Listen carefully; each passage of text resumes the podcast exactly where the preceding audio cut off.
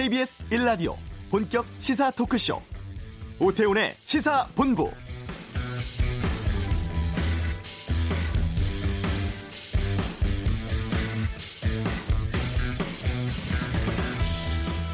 (2차) 북미 정상회담과 공교롭게도 일정이 겹친 자유한국당 전당대회는 오는 (27일) 예정돼 있습니다. 상당수의 후보들이 전당대회 연기 주장하면서 보이콧하겠다고 했고 자유한국당 선관위는 일정 변경 없다며 거듭 못을 박았었죠. 유력 주자 가운데 어제 홍준표 전 대표가 불출마를 선언했고 오세훈 전 시장은 출마로 최종 입장 정했습니다. 황교안 전 총리, 김진태 의원은 오늘 오전에 당 대표 후보 등록을 마쳤고요. 오전 시장이 당권 레이스에 합류하면서 최악의 파행은 맞게 됐지만 반쪽 전대라는 오명에선 벗어나기 힘들어 보입니다. 자유한국당 오늘 오후 5시까지 당 대표 후보자 등록받습니다. 오태훈의 시사본부 세월호 사고 희생 학생 250명의 명예 졸업식이 조금 전 안산 단원고에서 열렸습니다. 잠시 후 가족협의 연결해 듣겠습니다. 오늘 발표된 표준지 공시지가 인상률과 파장 등에 대해선 경제브리핑에서 짚어보겠습니다. 2부 정치 둘러싼 가감없는 설전 정치화투 정치권 흔드는 5.18 공청회 망언 논란 또 검찰에 소환된 김태우 전 수사관 등에 대한 여야의 날선 의견 듣겠습니다. KBS 라디오 오태훈의 시사본부 지금 시작합니다.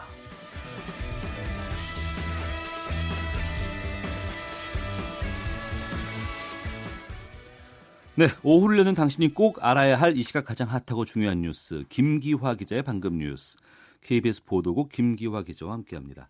어서 오세요. 안녕하세요.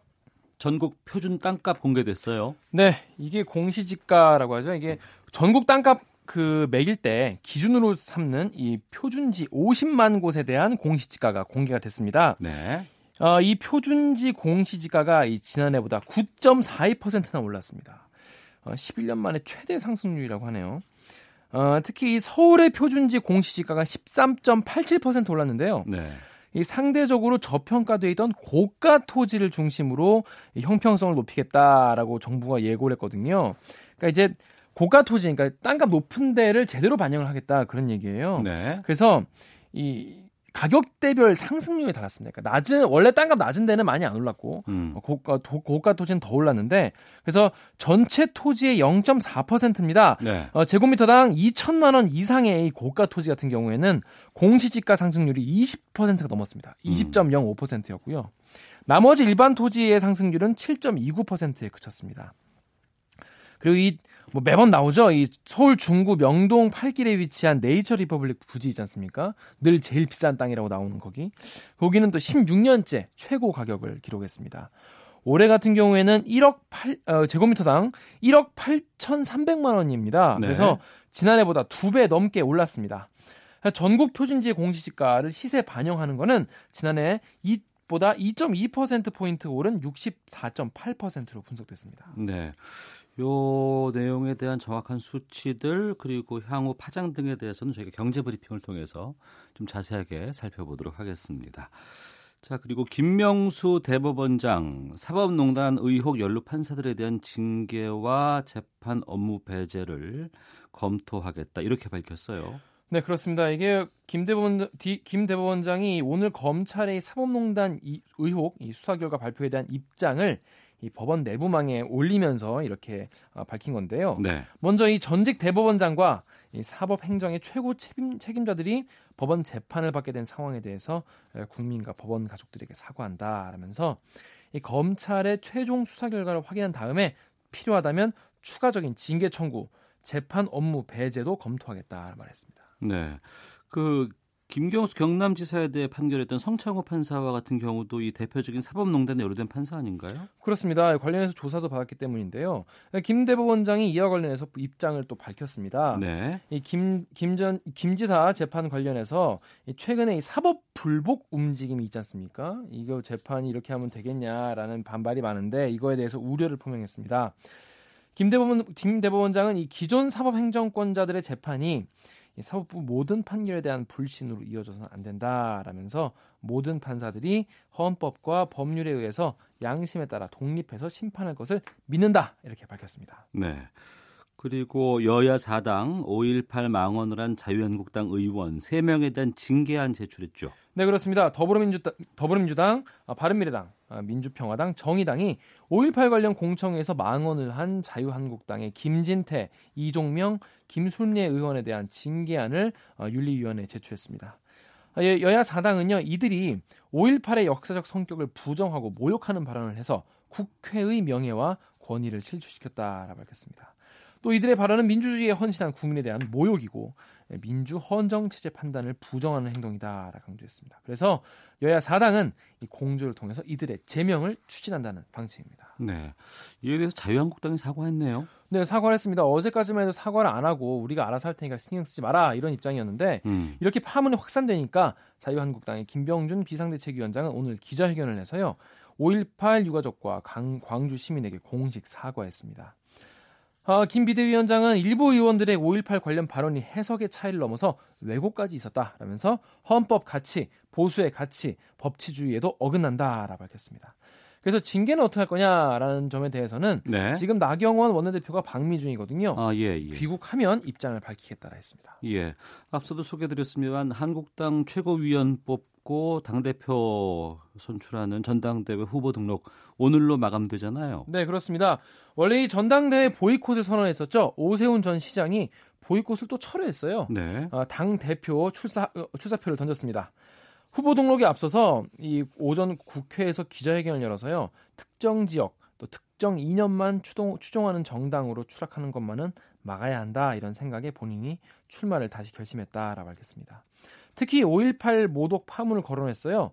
그러면서 자신이 출마를 안 하면 개혁 보수를 지지하는 당원과 지지자들이 마음 둘 곳이 없다. 그래서 내가 다시 출마하기로 마음 먹었다라고 강조했습니다. 네.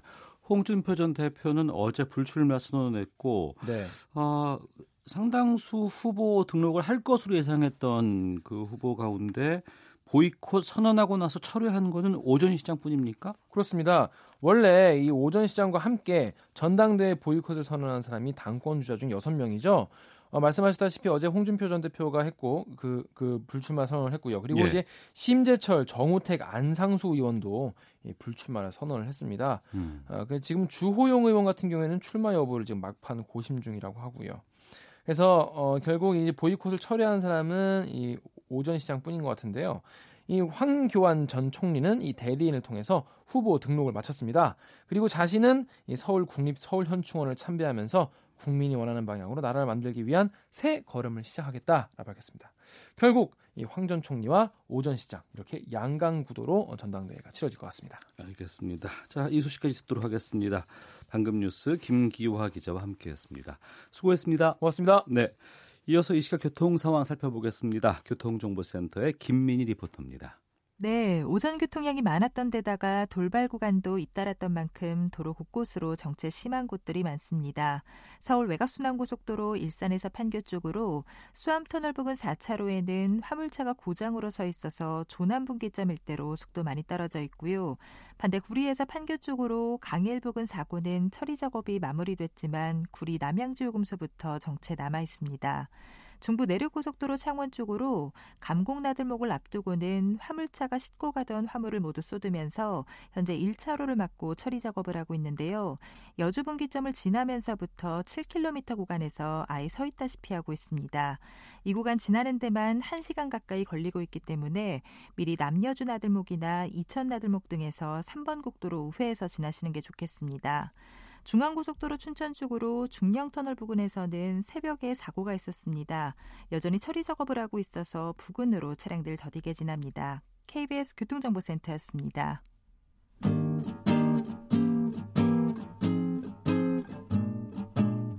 KBS 1라디오 오태훈의 시사본부 여러분의 참여로 더욱 풍성해집니다. 방송에 참여하고 싶으신 분은 문자 9730번으로 의견 보내주세요. 애플리케이션 콩과 마이케이는 무료입니다. 많은 참여 부탁드려요. 네, 세월호 사고 희생 학생들 250명의 명예 졸업식이 조금 전 안산 단원고에서 열렸습니다. 아, 유은혜 교육부총리 등 각계 인사들도 참석해서 희생 학생들의 넋을 기렸다고 합니다. 3년 늦게 치러진 졸업식 아, 참석하신 학부형 소감 듣도록 하겠습니다. 어, 전명선 전 4.16 가족협의회 위원장 연결하겠습니다. 안녕하십니까? 네, 안녕하세요. 예. 졸업식 끝났나요? 네. 어, 몇 시쯤. 끝났습니까? 네, 11시 반경에 마쳤고요. 예. 어, 그리고 가족들과 함께 예. 단원고 내 추모 조형물 노란 고래의 꿈, 예. 그리고 기억 공간에 대한 부분 음, 지금 막 돌아보고 예. 이제 기억 교실이든 지금 가족분들 함께 어, 어, 지금 이동해서 예. 어, 함께 아이들의 그런 흔적들을 지금 음, 돌아보는 시간 갖고 있습니다. 예. 2학년 7반 전찬호 학생 아버지시잖아요. 네, 네. 예, 이제 찬호의 졸업식 마치셨는데 분위기 어땠는지 좀 소감도 좀 듣겠습니다. 어, 엄마 아빠들 마음으로서는 참 무겁죠. 음, 그리고 그 사실 살아 있었다면 그 세월호 참사만 없었더라면 이제 대학 졸업반이 되었을 우리 아들 딸들이었기 때문에 네. 그 학생복을 입은 우리 아들 딸들 없이 그 졸업장 자체를 엄마 아빠들이 받는다는 것이 어 너무도 좀 마음 아프고 음, 사실은 힘든 시간이었습니다. 네. 관계자분 페이스북을 제가 봤는데요. 그 교장 선생님께서 학생들 한 명 한 명의 이름을 계속 호명했다고 하고 뭐 10여 번이 지날 정도로 많은 학생들의 이름을 불렀다고 하는데 좀 분위기도 좀 숙연해지 않았을까 싶어요. 네, 저희가 이렇게 결정하게 된 이유가 있거든요. 명예 졸업식이 3년 이후에 일어나게 된 부분이 예, 예. 그 우리 그 세월호 참전에서 사랑하는 아들 딸들을 잃기는 했지만 돌아올 수 없잖아요. 네. 그렇게 하늘의 별이 된 우리 아들 딸들이 음, 실제 이 세월호 참사 이후에 네. 이현 사회에 대한 이런 교육 체계에 대한 부분 그런 부분에 있어서 사실은 많은 많은 그런 내용들을 어, 국민들에게 다시 시사한 부분이 있습니다. 네. 그렇기 때문에 우리 아들 딸들만 생각할 게 아니라 음, 어, 앞으로 대한민국의 미래 세대 네. 그다음에 그 우리 학생들에게 그 고귀한 희생을 통해서 음, 더 이상 그런 명예에 대한 실- 부분이 실추되는 일이 없도록 하는 것이 네. 어, 저희의 마음이었기 때문에 그 마지막에 그 학교 교장 선생님께서 불러주셨던 그런 우리 한명한 명에 대한 그 이름이 말 그대로 저희 부모들뿐만이 아닌 대한민국의 아들 딸들이었잖아요. 예. 꿈을 가지고 있던 그런 의미에서 최대한 어른으로서 아이들의 잘못이 아닌 세월호 참사에 대한 책임을 지고 있는 현 사회의 구성원들 어른들의 잘못으로 일어났었기 때문에 음, 최대한 예의를 갖춰서 그래도 졸업장을 대신 받을 수는 없으나 네. 어, 참 가장 예의를 다해서 어, 한 명 한 명의 아이들을 불러주신 걸로 기억이 돼요. 음, 그 그때는 마음이 음, 너무 그 우시는 가족들도 사실 많고 참 어려운 자리였었던 것 같습니다. 네. 아, 졸업생이 없는 참 이 졸업식을 치르게 됐는데 졸업식 구체적으로 어떻게 준비 그동안 하셨는지도 좀 소개해 주세요. 간략하게 얘기하면 그 2016년 세월호 참사가 나고 예. 2016년 1월 12일 날 그 아이들이 제적 처리가 되었었습니다. 예. 어, 그리고 그 2016년 5월 9일 날 어, 사실 민주시민교육원 건립 및 기업교실 복원에 대한 그 7대 기관의 협약이 이루어지게 됐었고요. 그 제적 처리를 저희가 부모들이 받아들이기에는 너무도 가혹한 현상이 저기 현실이어서 음. 2016년 5월 13일 네. 그 선생님들 단원고 선생님들하고 교육청 관계자들을 통해서 학적 사항을 다시 4.16 세월호 참사로 인한 명예 졸업으로 변경을 하였었습니다. 네. 어, 그리고 그 이후에 그 명예 회복을 위해서 어, 저희 가족들과 이재정 교육감님께서 사실은 그 명예 졸업 학적부를 신설하기로 어, 약속을 했었고요. 음. 그 2016년 11월 23일 날 교육부 발표에 있어서 어 2017년 9월 20일에 최종 전산 시스템인 NEIS가 적용이 됐습니다. 그래서 가장 중요한 것은 아직도 국민분들께서 모르고 계시는데요. 이 명예 졸업 학격부라는 것은 어 국회 입법처를 통해서 국회에서 법안이 발의되고 만들은 그런 부분이 아니라 네. 세월호 참사로 아들 딸들을 잃은 음. 4.16 가족협의 엄마 아빠들과 그다음에 그 이 4.16 참사 이전과 이후에 교육 체계에 대한 변화에 대한 부분을 갈망하셨던 이재정 교육감님 그런 힘으로 인해서 명예 졸업 학적부가 신설이 된 것이거든요. 네. 그래서 헌정 사상 이제 학사 일정 중에 희생당한 음. 그런 학생들에 대해서 앞으로 어 희생 후에 제적 처리가 당하는 그런 명예가 실추되는 일은 이제 대한민국 내에서 얻게 된 것입니다. 네. 그러니까 이 학생들이 거기에- 지금 네. 그 NEIS 상으로도 명예 졸업자로 지금 등록이 맞춰지는 거죠? 그렇죠. 어. 이제 그 2017년 정확하게 9월 20일부로 예. 그 전산 시스템으로 NEIS 적용이 완료됐습니다. 예. 그리고 실제 어 그 이전 11월 23일 교육부 발표 이후에는 이제 수기로 음. 어, 진행이 됐었던 부분이고요. 지금은 이제 시스템이 전부 다 완료되어 있다라고 얘기 드리겠습니다. 예.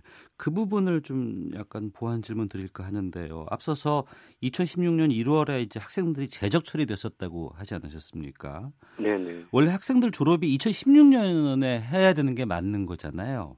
네네. 근데 그때는 이제 명예 졸업식 하겠다고 하는데 참석을 좀 거부하셨는데 앞서 그런 말씀해 놓은 걸좀다 종합해 보면 이제는 그렇게 그동안 얽혔던 것, 꼬였던 것 문제들은 다 해결됐다고 판단을 저희가 해도 될까요? 네, 진행 중인 사항도 있어서 조금 보충을 드리면 예. 2016년 1월 당시에 저희가 명예 졸업식을 거부한 것은 예. 그 당시에 아직 우리 아이 희생된 아이들이 수습 활동이 음. 진행 중이었었던 상황이었어요. 예. 그리고 또한 두 번째는 어 그 말 그대로 그 희생된 것도 억울한데 제적 처리를 지금까지 관행에 앞서서 행정적인 업무로만 세월호 참사 이후에도 어 학교 기관이나 교육 기관에서는 진행을 했었다는 부분이거든요. 예. 그래서 이 어른들의 잘못으로 음. 희생된 것도 부족해서 아이들의 명예를 이렇게 다시 훼손하는 부분이 있을 수가 없다 그래서 네. 그 제적 처리에 대한 부분을 인정을 못하게 됐었던 거고요. 그래서 네. 명예를 회복해달라. 그래서 음. 별도의 명예 학적부를 만들어 달라. 그게 두 번째 요구 사항이었고 세 번째는 저희가 그 단원고 내에 너무나 많은 아이들이 희생됐었기 때문에 그 교실에 대한 그런 보존을 요구를 했어요. 네, 네. 그 교실 존치를 통해서 실제 앞으로 어 미래 세대에 그 교육의 아예 현장으로 음. 살아있는 교육 현장으로 우리가 복원하고 보존하기를 요구했었던 사항이 있었고 어 마지막으로 저희가 다른 곳 내에 추모 조형물과 기억 공간 조성을 통해서 네. 앞으로 세월호 참사에 대한 그런 기억을 절대 잊어서는 안 된다. 음. 라는 부분이었었는데 그런 부분이 지금 어, 해결이 됐다라고 얘기를 드리고요. 네. 그 건의 추모 조형물은 어, 2018년 11월 30일부로 노란 고래의 꿈, 음, 그 기억 그 추모 조형물과 기억 공간이 마련이 되어 있습니다. 네. 어, 그리고 두 번째 기억 교실 존치에 대한 부분은 어, 지금 어, 당시에 일곱 개 기관이 협약을 했었습니다. 4.16 민주시민교육원과 기억교실 그 복원에 대한 네. 보존을 위한 어, 사업이 지금 실시 설계 용역이 진행 중에 있고요. 네. 또 3월 2일이면 실시 설계 용역이 끝납니다. 음. 그러면 실제 기억교실의 복원과 재현, 보존 사업이 진행되게 되는 것입니다. 교실 외에도 그 네. 4.16 가족협의회에서 그 지속적으로 요청했던 부분들 중에서 그 세월호 안전공원, 추모공원 건립으로 제가 알고 있는데 어, 4.16 생명안전공원에 관련돼서는 예. 오늘은 제가 이제 졸업식에 대해서만 얘기를 드렸는데 예. 그4.16 생명안전공원 조성은 예. 아직까지 진행이 못 되고 있죠. 어. 그것이 사실은 저희가 이게 전국 8곳에 흩어져 있는 우리 아이들을 예. 한 곳에 이렇게 영원한 안식자인 그런 한 곳으로 모아주고 또 그게 추모공원이 아닌 예. 그 생명안전공원 말 음. 그대로 어, 그 공간이 이렇게 텀탑 형식을 저희가 지향하고 네. 시민 친화적이고 복합 문화 그런 시설들을 저 어, 만들어서 음. 어, 안전 교육의 그런 공간으로 활용되기를 바라는 거거든요. 네. 근데 현 시점에 사실 사실은 어, 안산시에서 현재 그 4.16 생명안전공원이라고 이 저희가 추진위원회를 진행을 했었고요. 네. 어, 2019년 1월 28일부로 4.16 생명안전공원에 대한 기본 구상안을 음. 어, 안산시는 정부에 이미 제출을 했습니다. 네. 그리고 용역이 지금 진행 중에 있고 어, 그래서 곧 머지않아 네. 어, 그 아이들의 꿈을 펼치던 이 안산 이곳에 그런 4.16 생명안전공원이 어, 진행될 것으로 음. 네, 그렇게 판단하고 있습니다. 네. 세월호 관련돼서 좀 불편한 질문을 하나 드려볼까 하는데요. 네. 어, 뭐 뉴스라거나 아니 포털 쪽에서 세월호 관련된 여러 가지 의견들이 올라오거나 했을 경우에 일부에서는 지금도 추모에 대한 그 의미를 담아서 댓글을 쓰시는 분들도 계시고 일부에서는 이제 그만했으면 좋겠다라고 주장하시는 분들도 계십니다. 반대 네. 여론들도 좀 꽤 높게 나오는 것도 있기도 하고요. 네. 아, 오랫동안 기억하고 다시는 되풀이되지 말아야겠다라고 생각하시는 쪽과 또 빨리 덮고 그냥 넘어갔으면 좋겠다. 이렇게 대립하는 현실에 대해서 유가족분들 입장에서 좀 여러 가지 생각하는 바가 좀 있을 것 같은데요. 어, 그건 진짜 좀 마음 아픈 일이죠. 예. 그런데 지금 그 세월호 참사 음. 이후에 많은 그 유언비어와 마타도어들이 사실은 어 지금 현재까지도 진행되고 있는데요. 네. 간략하게 다른 부분에 대해서 제가 뭐 비교를 하거나 그런 부분은 음. 어좀 잘못된 것 같고 네. 감히 이제 뭐 많은 생각들이 다수의 의견들이 있을 수 있으니 다만 저는 어 얘기 드리고 싶고 기억의 문제라고 생각이 됩니다. 예. 그 최근에 그 5.18의 아픔을 두고도 예. 사실은 다시 가슴 아프게 하는 그런 일들이 언론을 통해서 또 정치인들 입에서 흘러나오고 있거든요. 그렇습니다. 그런 걸 봤을 때 무엇이 문제인가는 저는 온전한 기억의 문제라고 생각이 됩니다. 예. 그리고 그 기억이 사실은 세월호 참사 이후에 광장에서부터 천만 촛불 국민으로 이어졌던 그 외침 속에 딱 한 가지는 잊지 않겠습니다라고 저는 생각이 돼요. 네. 그래서 그 잊지 않겠다는 올바른 기억을 제대로 음. 국민들에게 알리고 그다음에 제대로 된 그런 국민들이 그런 제대로 된 내용들이 국민들이 전달받고 본인 스스로가 네. 주관적인 판단에 맡기면 된다. 음. 저는 그렇게 생각하거든요. 예, 그래서 알겠습니다. 가장 중요한 것은 올바른 기억이 제대로 전달되게 하고 음. 이 나라의 주인인 국민들이 그 주관된 내용을 가지고 어, 판단하게 하면 된다. 네, 알겠습니다. 네, 저는 그렇게 생각 말씀드리고 싶습니다. 예, 알겠습니다. 자, 세월호 250명의 학생들의 오늘 졸업식 있었습니다. 4.16 가족협의회 전명선 전 위원장과 함께 말씀 나눴습니다. 말씀 고맙습니다. 감사합니다. 예. 아, 청취자께서 의견 보내주셨는데요. 소개해드리겠습니다. 김위준님, 졸업생이 없는 졸업식 마음이 너무 아프네요. 9166번 쓰시는 분께서 고인된 학생들에게 우리가 많이 미안합니다. 어린 색삭들에게 용서를 빕니다. 라는 의견 주셨습니다. 헤드라인 뉴스입니다. 청와대는 3.1절 특별사면 대상과 관련해 아직 확정되지 않았지만 5대 중대 범죄 사면은 제한하겠다는 문 대통령의 공약은 지켜질 것이라고 밝혔습니다. 자유한국당이 당대표와 최고위원 선출을 위한 227 전당대회 후보 등록을 오늘 진행 중인 가운데 황교안 전 총리와 김진태 의원이 후보 등록을 마쳤고 오세훈 전 서울시장도 전당대회 보이콧 의사를 번복하고 오후에 후보 등록을 하기로 했습니다. 정부가 오는 2022년까지 전국에 방치된 폐기물을 모두 처리하겠다고 밝혔습니다. 폐기물 발생 자체를 원천적으로 줄이기 위한 시스템도 마련됩니다. 대우조선해양 최대 주주인 산업은행이 현대중공업이 대우조선의 인수 후보자로 확정됐다고 밝혔습니다. 산업은행은 3월 초 이사회 승인을 거쳐 현대중공업과 본계약을 체결할 예정입니다.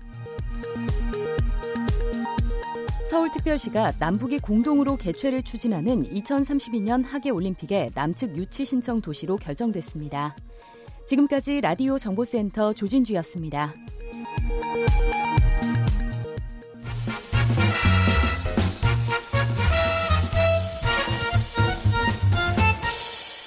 오태훈의 시사 본부. 네, 오늘 국토교통부가 표준지 공시지가 발표를 했습니다. 시사본부 경제브리핑에서 이 내용 짚어보겠습니다. 참 좋은 경제연구소 이인철 소장 자리하셨습니다. 어서 오십시오. 네, 안녕하세요. 먼저 표준지 공시지가가 무엇인지부터 좀 알려주세요. 어, 땅의 기본 가격이다. 네. 라고 생각을 하면 됩니다. 뭐 세금을 부과를 하든 아니면 이제 보상을 받든 음. 땅의 기본적인 가격 기준이 있어야지 세금을 매길 거 아니겠습니까? 그러니까 정부에서 인정한 땅값 기준 이렇게 이해를 하면 되겠군요. 맞습니다. 어. 그래서 오늘 발표된 게 전국에 이제 공시대상 토지가 한 3,300만 필지가 있는데 이 네. 가운데 50만 표준지, 음. 표준지가 들어가면 이게 뭐냐? 이게 이 반장급 아. 각 지역의 대표적인, 대표적인 성격, 예, 위치 위치에 아. 있는 그런 이제 반장들의 이제 땅값이 정해졌기 때문에 음. 이걸 기준으로 해서 나머지 땅들 대부분 지자체에서 가격 산정하고 감정 평가 받고 또 합니다. 네. 그러니까 이게 왜 중요하냐? 이 공시 지가가 오르게 되면 뭐 땅에 관련된 세금, 뭐 재산세, 양도세, 소득세 뭐 이런 것도 있지만 의료보험료, 네. 의료보험료는 매달 냈잖아요. 아, 그렇죠. 네. 이런 60여 가지 각종 세금과 분담금의 기준이 되다 보니까 아. 사람들이 공시지가가 뭔가, 공시지가가 뭔가 이렇게 굉장히 이, 어, 관심을 갖고 있는데 이게 사실 1년에 한 번 발표되는데 1989년부터 이제 정해져서 어, 하고 있는데요. 어, 지금 이 개별 공시지가는 이 오늘 발표된 이 표준지 가격을 기준으로 해서 시군구에서 다시 심의위원회를 거쳐가지고 어, 구청장, 뭐 시군구청장이 오는 4, 어, 5월 말까지 이제 공시를 할 예정입니다. 네. 그러면 지난번에 그 단독주택에 대한 그 공시지가 발표된 것으로 기억이 되고요. 아파트는 다음에 또 발표된다고 하는데 그러면 건물이라든가 주택 말고 땅 없는 사람들은 이거 해당 없는 건가요? 땅 그렇죠. 땅이 없으신 분들은 해당이 없죠. 땅값이 기준이 되는데 땅이 없는 사람들은 세금을 매길 수가 없잖아요. 그렇죠. 그러니까, 그러니까 주택이라든가 건물 말고 땅에 대한 거군요, 이게. 맞습니다. 어. 2006년, 2008년 집값 급등했던 시기를 제외하면은 이번에 가장 많이 올랐다고요? 맞습니다. 아마 이게 조금 전에 이제 엠바고가 풀렸는데요. 네. 방송 보도 제한 시점이 풀렸는데 11년 만에 전국의 땅값 상승률로 보면 공시지가 기준으로 보면 음. 11년 만에 가장 많이 올랐습니다. 네. 아, 올해 전국의 표준지 공시지가는 지난해보다 평균 9.42%가 올랐는데요. 앞서 이미 예고를 했어요. 음. 당시에 9.49%였으니까 네. 소폭 어. 0.07% 포인트 정도 소폭 조정이 됐습니다. 네. 단연히 이제 시군구별로 보면 서울이 서울이 평균 13.87%로 가장 많이 올랐고요. 그리고 가장 적게 오른 데는 충청남도입니다. 네. 여기는 3.79%로 가장 낮아서 시도별로 보니까 서울 이외에도 광주가 두 번째로 많이 올랐고요. 음. 부산, 제주가 전국 평균을 웃돌았고 어, 충남도 많이 떨어졌 어, 상승률이 낮았지만 인천, 전북, 대전, 충북 13개 시도는 전국 평균을 밑돌았습니다. 그리고 이 얘기 나오면 땅값 제일 비싼 데가 강남구 아니에요? 그렇죠. 명동 뭐 이런 데 강남 이쪽이 제일 비싸죠. 맞습니다. 역시 강남구는 23% 이상 가장 많이 올랐고요. 중구 어. 역시 21%두 번째로 많이 올랐습니다. 그리고 영등포구, 부산 중구, 어, 부산 이제 진구의 순으로 많이 올랐는데 떨어진 데도 있습니다. 아 떨어진 데도 있어요? 예, 제조업 경기 침체가 심화되고 있고 인구가 줄고 있는 지금 전북 군산, 음. 군산 GM 공장이 폐쇄됐죠. 여기는 1.13% 떨어졌고요. 네. 그리고 조선업 침체에 영향을 받고 있는 이제 울산 동구 역시 0.53% 떨어졌는데 이게 개별 토지에 이 매기는 세금이다 보니까 음. 이 고가 토지일수록 많이 올라서 전국에서 가장 비싼 땅은 우리가 알고 있는 네. 중구 명동에 있는 이 N사 N 건물이거든요. 예. 여기 토지는 제곱미터당 공시 가격이 지난해 9,130만 원이었는데 음. 올해는 1억 8,300만 원이에요. 거의 두 배 올랐네요. 그렇습니다. 두 배 올랐습니다. 이게 3.3이 아니라 네. 그냥 제곱미터당. 한 평도 안 되고 그런 3분의 1평 정도. 맞, 습니다 어. 근데 최고로 싼 땅은 전라 아, 또 전남이 진도에 있습니다. 여기는 제곱미터당 땅값이 210원입니다. 210원이요? 네. 그래서 여기는 3년째 최저 이 자리를 벗어나지 못하고 있는데 그러면 올해 전반적으로 보면 시세 반영률이 어떠냐? 네. 별로 안 돼요. 지난해보다 2.2% 올라서 전체 토지의 시세 반영률은 64.8%. 음. 그러니까 땅값이 실제로는 100원이라면 네. 그 세금 기준은 65원 정도 이하다 아직도. 어. 그러니까 굉장히 비싼 상업용 건물이 있거나 가격이 많이 뛴 일부 지역이 많이 올라서 전반적으로 평균을 굉장히 올린 겁니다. 아 그렇군요. 근데 이제 많은 언론들에서 이제 인상된 세금 부담에 대한 지적들을 좀 많이 하고 있거든요. 이게 또 자칫 잘못하면 앞서서도 뭐 땅랑 안 갖고 있으니까 상관없다라고 할 수 있을지 모르겠지만 이렇게 어, 표준 지가가 인상되면은 이게 세입자들에게 이 인상분이 좀 전가되지 않을까 이런 걱정들을 하고 계시는 분들 많이 계시는데. 맞습니다. 아까 이게 당장 재산세하고 뭐 보유세만이 아니라 60여 가지 되는 부담금 복지 기준에 이제 바로미터 역할을 하다 보니까 어 이게 지금 내가 건물 갖고 있고 땅을 갖고 있는데 땅값이 올랐다 그러면 세입자한테 전가할 수 있다. 이걸 이른바 이제 젠트리피케이션이라고 하거든요. 그래서 이런 우려가 사실 있습니다. 그러면 이제 자영업자들의 터전이라고 할 수 있는 상가 임대로 인상으로 이어질 수 있고 네. 그러면 장사 잘하던 곳도 접고 또 외곽으로 나가야 하잖아요. 음. 그런 우려가 분명히 있습니다. 그래서 정부도 이제 이에 대한 어, 오늘 이제 대책을 얘기하고 있는데요. 오는 4월부터는 상가 건물 임대차 분정 조정위원회를 설치하겠다. 네. 그래서 이런 문제 때문에 세금 인상분을 세입자한테 전가하는 이런 상가 이제 어떤 분쟁 해결을 위해서 지원을 하겠다라고 음. 이제 밝히고는 있는데요. 네. 근데 사실은 이게 법적인 어떤 예, 효력이 있는 건 아닙니다. 어. 법적으로 야 이거는 네가 세금 많이 낸다고 해서 세입자한테 전가하지 마라. 법적으로 처벌할 수는 없어요. 음. 그럼에도 불구하고 정부가 정, 어, 중개를 하겠다라고 이제 신호를 준 만큼 급격한 이제 세입자들한테 전가는 좀 어, 없었으면 좋겠습니다. 네. 주택 쪽으로 보면다 그러면은 지금 정부에서 잇따른 그 부동산 대책으로 인해서 뭐 집가도 안정되고 뭐 집값도 좀 많이 지금 안정세로 좀 가고 있다라는 얘기들 많이 나오고 있습니다. 근데 이 때문에 지금 뭐 깡통 주택 역전세난 여기에 대한 우려들이 많이 지금 나오고 있던데 이거 어느 정도의 상황이에요? 지금 서울 아파트 전세 가격이 15주째예요. 그러니까 서넉 달 정도 어, 하락세가 이어지고 있고요. 전국 아파트 하락세는 더 심해졌어요. 지난 2017년 11월 넷째 주 이후 60 3주 연속 하락세거든요.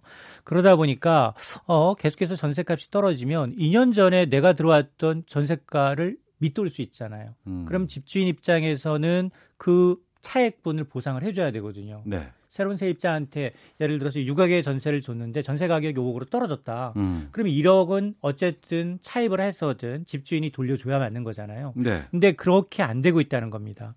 이렇게 집주인이 세입자를 구하지 못하는 역전세난 이게 지금 강남구에서도 벌어지고 있어요. 강남 쪽에서도 이 송파구에 있는 이제 최근에 입주하고 있는 한 9,500여 가구가 있는데 음. 여기가 지금 전세가가 최근 몇 개월간 한 고점 대비 한 3억 가까이 떨어졌어요. 그 헬리오시티인가 거긴가요? 맞습니다. 어. 그래서 여기의 경우에는 오히려 세입자들이 골라갈 수 있는 거예요. 예. 그리고 이제 나중에 이또 우려가 되니까 정말 음. 2년 후에 내가 지금 온전히 내 세, 전세금을 되돌려 받을 수 있을지 없을지 모르니까 네. 소형 평수로만 가고 대형 평수도 비어 있다는 겁니다. 어. 그러니까 가격 역전 현상도 발생하고 있고요. 예. 그래서 이런 깡통 전세라는 건 사실 일부 지방의 얘기였거든요. 음. 뭐 경남 거제라든가 울산이라든가 충청이라든가 사람이 빠져나오고 사업이 제조업이 침체되면 그 굉장히 지금 부동산 경기가 죽습니다. 네. 그런 것 때문에 일어나다가 지금 역전세 현상의 경우에는 수도권에서 서울까지도 지금 확산이 되고 있는 상황입니다. 음.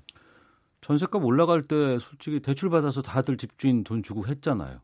근데 지금은 집주인 입장에서 대출이 막혀 있어요. 어. 2주택 이상은 대출이 거의 안 됩니다. 예. 그러다 보니까 그거를 전세 보증금 지금까지 계속 오르는 것만 생각을 했거든요. 예. 떨어진 건 생각을 안 했어요. 어. 그러다 보니까 오히려 집주인이 아, 대출 받아서 나중에 차액을 보전해 주면 되지라고 생각을 했는데 대출이 막히니까 예. 이런 현상이 나타나고 있고 실제로 경매로 넘어가는 물건까지 생기고 있습니다. 음, 그게 자칫 잘못하다가는 그 세입자에게도 좀 피해를 줄 수 있는 맞습니다. 그런 우려가 좀 나올 수밖에 없는 상황인데 이게 전국적으로 좀 확산될 가능성도 있어요? 맞습니다. 지금 정부가 지금 바짝 긴장하고 있는 게 이처럼 지금 보증금 전세 자금 대출 규모가 무려 한 750조 원 정도로 추정이 돼요. 예. 이게 만만치 않거든요. 이게 이제 전세 부채가 이제 전체 총액 기준 많이 이제 커다 보니까 이게 만일 역전세 현상 깡통 전세가 계속해서 지속이 되면 그리고 전세 가격, 부동산 매매 가격이 떨어지게 되면 이게 이제 국지적이 아니라 전국적으로 확산될 가능성이 있다라고 지금 금융당국은 파악하고 있어서 이 부분에 대해서 전세 대출 부실 가능성에 대해서 예의 점검을 하고 있습니다. 물론 지금 현재 상황에서 역전세난이나 전세 대출로 인한 부실 가능성이 높지는 않지만 음. 그렇다 하더라도 만에 하나 왜냐하면 지난해 전세금 많이 오르면서 이제 전세 대출 가파르게 늘어났던 것들 2년 전 전세에는 이제 문제가 될 수 있기 때문에 대비가 좀 필요합니다. 대비 필요하다고 하셨는데 전세 보증금 내 전세 보증금 지키기 위한 방법 간단히 좀 말씀해 주세요. 집주인 눈치 안 보고 전세금 지키는 방법이 바로 전세금 반환 보증 보험이에요. 보험 있어요? 그렇습니다. 지난해부터 이거 가입 건수가 급격히 늘고 있어요. 예. 지난해부터 가격이 떨어지다 보니까 아 정말 1년 후 혹은 2년 후 내 전세금을 돌려받기 위해서 하고 있는데 음. 이게 지금 그 전세 반환 보증 보험금은 주택도시보증공사, SGI 서울보증 같은 민간에서도 파는데요. 이 7억 이하의 주택도시보증공사에서는 보험료가 좀 저렴한데 전세가 7억 이하만 가능한데요. 네. 연 전세금의 경우 한 0.128% 정도의 보증 수수료를 내게 되면 음. 이제 집주인이 이제 전세 보증금을 반환해 주지 않는다 하더라도 먼저 받을 수 있습니다. 네, 전세금 반환 보증 보험 참고하시길 바라겠습니다. 참 좋은 경제 연구소 이인철 소장과 함께 했습니다. 말씀 고맙습니다. 네, 감사합니다.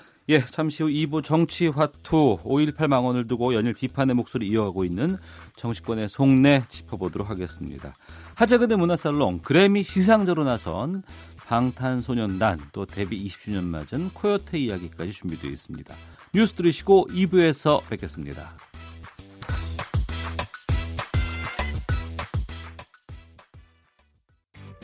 야, 아 왜? 점심시간에 뭐하냐? 자야지. 야, 그러지 말고 이거 한번 들어봐. 아, 뭔데?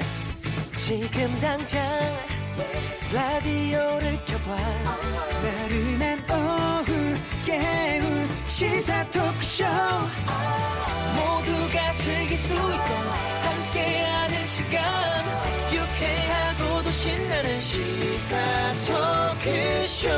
오태훈의 시사본부 네, 오태훈의 시사본부 2부 시작하겠습니다. 시사본부 청취자 여러분들의 참여 기다리고 있습니다.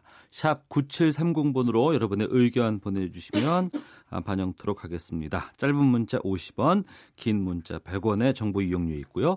어플리케이션 콩은 무료로 참여하실 수가 있습니다. 매주 화요일 현안 둘러싼 여야 국회의원들의 가감없는 설전 정치화투 앞서 기침으로 인사를 해주신 더불어민주당 김성환 의원 자리하셨습니다. 어서 오십시오. 네, 안녕하세요. 김성환입니다. 예, 그리고 바른미래당의 최이배 의원 자리하셨습니다. 어서 예, 오세요. 반갑습니다. 최이배입니다. 예. 자, 설 연휴 마치고 5.18 공청회 현장에서 나온 여러 가지 발언들이 정치권을 흔들고 있습니다. 광주 민주화 운동이 북한군이 개입한 폭 동이고 5.18 유공자가 세금을 축내는 괴물이다. 이런 자유한국당 의원 주최 공청회 자리에서 나온 발언들 어떻게 들으셨는지 먼저 김성환 의원님. 예, 이게 공청회 자리인지 5.18을 모독하는 자리인지가 어, 헷갈렸죠. 네. 근데 이, 이 관련해서 김무성 전 대표가 하신 말씀이 있어요. 역사는 사실이지 소설이 아니다. 네. 이렇게 얘기를 했는데요. 그러니까 지만원 씨가 북한군이 개입했다. 이건 이미 이제 그렇지 않다는 유죄 판결을 받았잖아요. 그런 것을 계속 부추기는 의도가 어. 뭔지 어, 참 의아하지 않을 수 없습니다. 예. 그 역사적인 사실로나 보나 대한민국의 민주주의 성숙으로나 보나 이미 5.18은 어, 역사적으로 검증이 끝났고 또 국가 기념일로 지정되어 있는데 이것을 어, 자꾸 어, 소위 냉전 적 사고로 냉전의 안경을 낀 사고로 보려고 하니까 생기는 문제 아닌가 싶은데요. 이참에 네. 어, 이런 문제들이 어, 잘 정리되는 어, 계기가 되기를 진심으로 바랍니다. 음. 최 의원님, 예. 이게 5.18 진상규명 특별법에 의거해서 지금 이 공청회가 이루어졌다고 자유한국당 쪽에서는 주장하고 있는 거 아니겠습니까?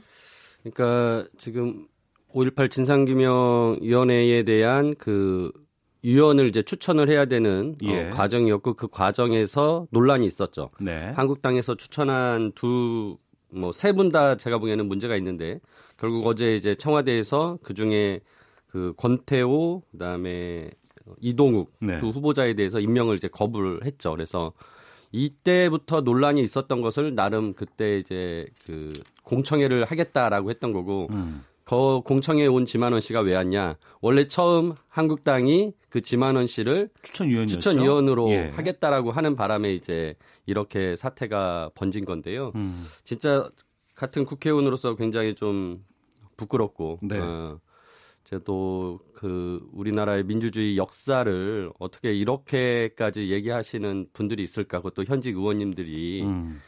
어 그분들의 그런 어떤 행태가 결국은 이 국회의 그 어떤 부끄러운 모습으로 자꾸 국민에게 비춰져서 저 네. 또한 이제 그 부분에서는 어 빨리 이거를 수습해야 된다. 그래서 좀 한국당이 나서서 네. 그 당 차원에서 좀 이 5.18 민주화 운동을 어떻게 바라보는지에 대한 다시 한번 얘기를 좀 하고 음. 그리고 이제 당대표 선거를 지금 진행하고 있으니까 네. 당대표 후보들이 입장을 좀 밝히고 이러면서 어. 좀 사태를 수습해야 된다라는 네. 조언을 드리고 싶어요. 예. 네. 지금 여야 4당, 그러니까 자유한국당을 제외한 어, 국회 당이 어, 윤리위 제소 법적 조치에다가 지금 논란이 된 의원 3명의 의원직 제명까지 요구하고 있는 입장으로 알고 있는데 바른미래당도 여기 함께 예, 있는 같이 거고요. 했습니다. 어, 오늘 11시에 저도 제명한 그 아, 그러니까 윤리에 제소하는 네. 그 이제 제소안을 제가 직접 제출하고 왔고요. 예. 그렇게 사무처에 어, 뭐 거기에는 이제 수위를 쓰, 그 징계 수위를 쓰지는 않습니다. 근데 아. 이제 저희 당 입장에서도 어, 제명 등 어, 가장 강력한 조치가 치러져야 한다라고 입장을 밝힌 바 있습니다. 예.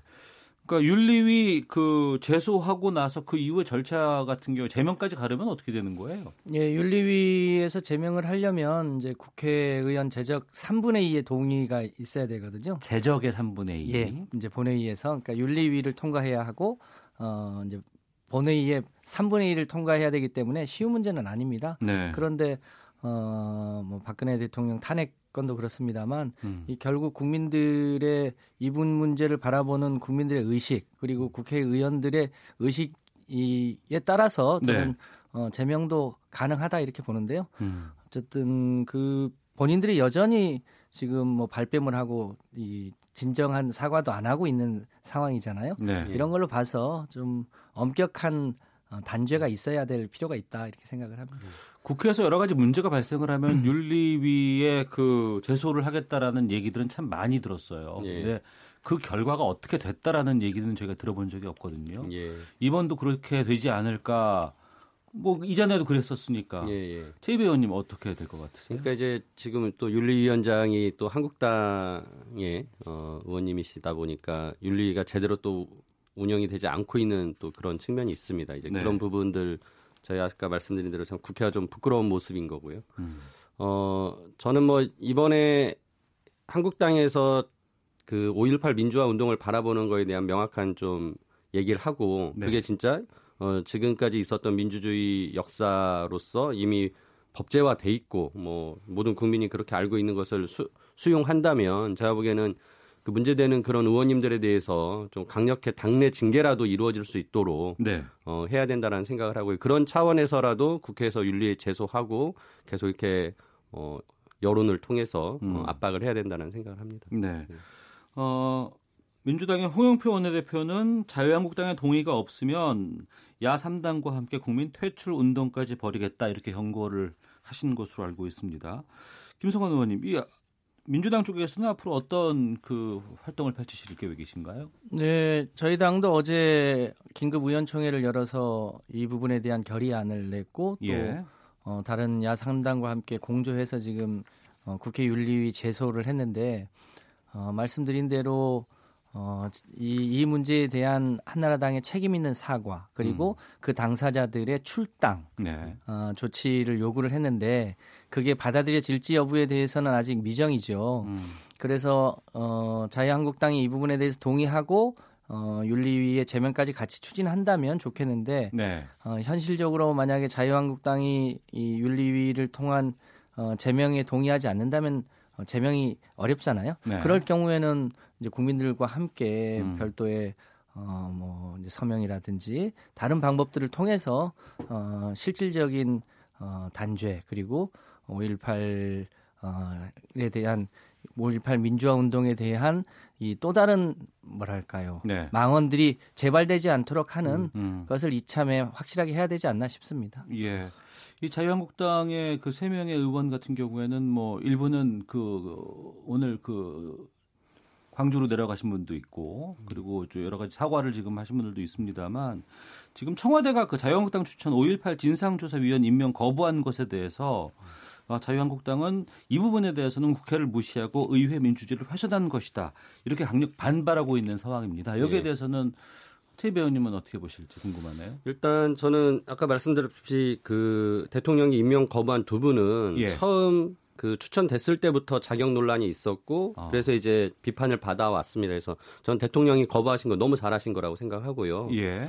어 문제는 한국당이 그런 태도를 가지고 자꾸 이 역사를 바라보는 시각을 어떻게 보면은 어, 색깔론으로 뒤집어 씌우고 또 그거에 대해서 왜곡하려고 하는 시도들에 대해서 음. 다시 한번 이제 그 이렇게 분노할 수밖에 없는 문제인데 일단은 이 진상조사위원회가 이제 출범을 해야 되는데 지금 한국당이 이런 식의 그 비협조로는 또 이 위원회 자체가 이제 굴러가지 못하게 되는 네. 어 그런 안타까운 상황이기 때문에 저는 솔직히 오늘 이제 발언을 했지만은 법을 바꿔서라도 음. 위원회 전원 구성이 안 돼서 어 못한다면 뭐 일부만 구성되더라도 이, 그 위원회가 출범할 수 있게 운영이 될 수 있게 하자라는 법 개정도 추진하겠다라고 제가 이제 오늘 얘기를 했습니다. 네.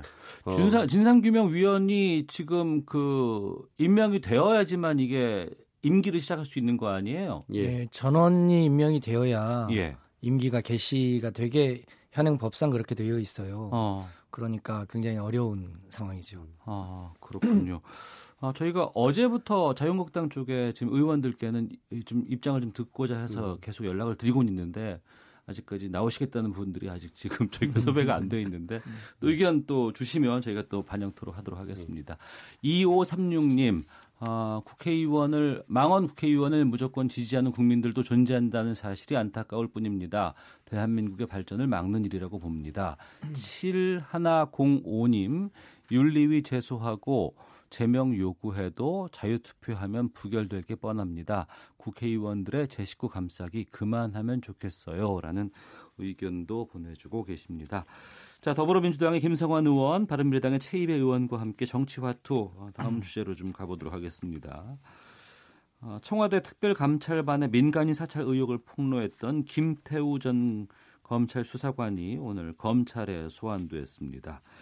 김 전 수사관은 기자들에게 국가 기능을 정상적으로 돌려놓기 위해서 청와대 범법 행위를 고발할 수밖에 없었다. 제 행위가 정당한지 여부는 국민 여러분께서 판단해 달라 이렇게 주장을 했습니다.